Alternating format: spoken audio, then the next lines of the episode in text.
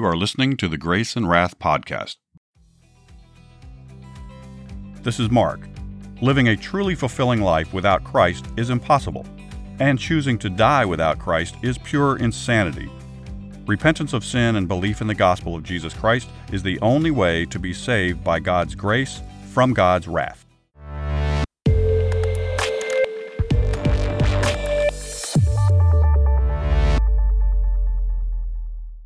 Welcome back to the Grace and Wrath podcast. If you're new to the show, welcome. In this series, we're telling Bible stories in chronological order and adding tips and commentary to help you share the gospel more easily and effectively. Today's story is Kingdom Divided. When Solomon was alive, he promoted one of his servants named Jeroboam. He had a unique ability of getting things done.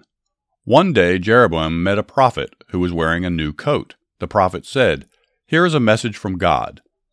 He then took off the coat and ripped it into twelve pieces. He handed Jeroboam ten of them and gave him this message from the Lord Solomon left me and turned to worshipping idols.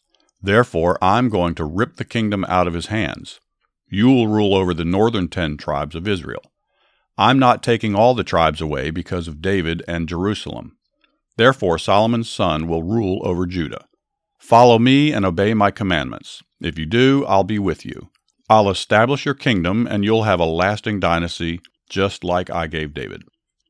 Solomon found out about this prophecy and tried to kill Jeroboam, but he ran away and hid in Egypt until Solomon died. One of Solomon's sons was Rehoboam, whose mother was an Ammonite woman. After his father died, he went to Shechem so the northern tribes of Israel could crown him king. Before the elders of Israel met with him, they sent to Jeroboam. Once he arrived, they said to Rehoboam, your father put a yoke on us that was harsh. Promise us that you'll lighten our load and lower our taxes. If you do, we'll gladly serve you. Rehoboam said, Give me three days to think about this. After Jeroboam and the elders of Israel left, Rehoboam asked advice from the older councils in his father's court. They said, Serve these people with all your heart, be kind to them, and they'll serve you for the rest of your life. Rehoboam then asked for advice from his younger counselors, the ones he grew up with. They said, Tell those rebels my father was easy on you compared to me. My little finger will be heavier than my father's leg. He hit you with the whips. I'm going to hit you with scorpions. Rehoboam listened to this advice and rejected the counsel of the older men. He said to the elders of Israel, My father was easy on you compared to me. He hit you with whips. I'm going to hit you with scorpions. That was exactly what the Lord wanted him to say. When Jeroboam and the people of Israel heard this, they said, We want nothing to do with the house of David. We're not from Judah. So the people of Israel went home, and Rehoboam returned to Jerusalem. He sent one of his officials to restore order among the northern tribes. The people stoned him until he was dead. The ten tribes broke away from Judah and called themselves Israel. They asked Jeroboam to be their king. Rehoboam gathered an army from the tribes of Judah and Benjamin. They prepared to invade Israel and force them back under Rehoboam's control. Just then a man of God came to them with a message from the Lord Don't go fight your brothers, go home. I'm the one that caused them to rebel against you. Everyone listened to the Lord and went home.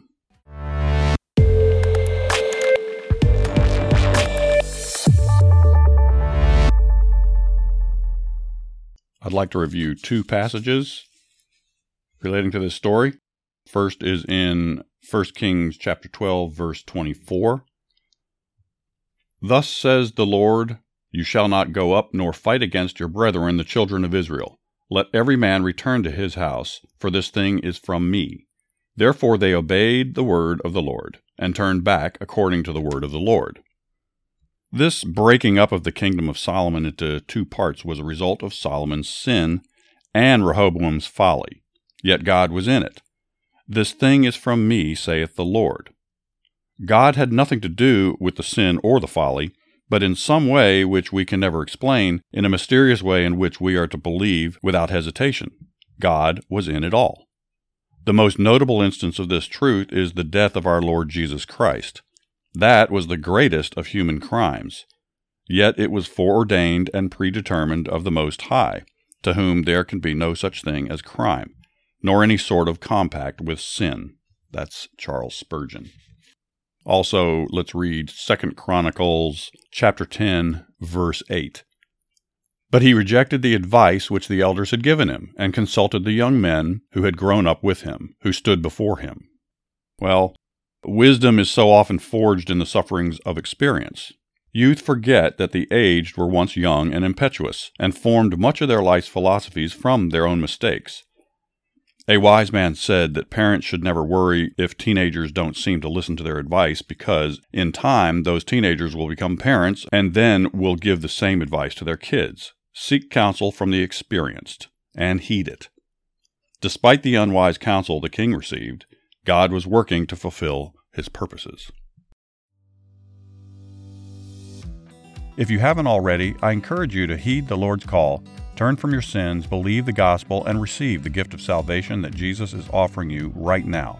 If you like what you're hearing, please like and subscribe to the program. And please consider giving us a good review. It really does help. You can also find us on Instagram and Twitter at Grace and Wrath and on the web at graceandwrath.com. Thanks for listening. This is Mark signing off for now, so ride hard, pray often, and talk about Jesus wherever you go.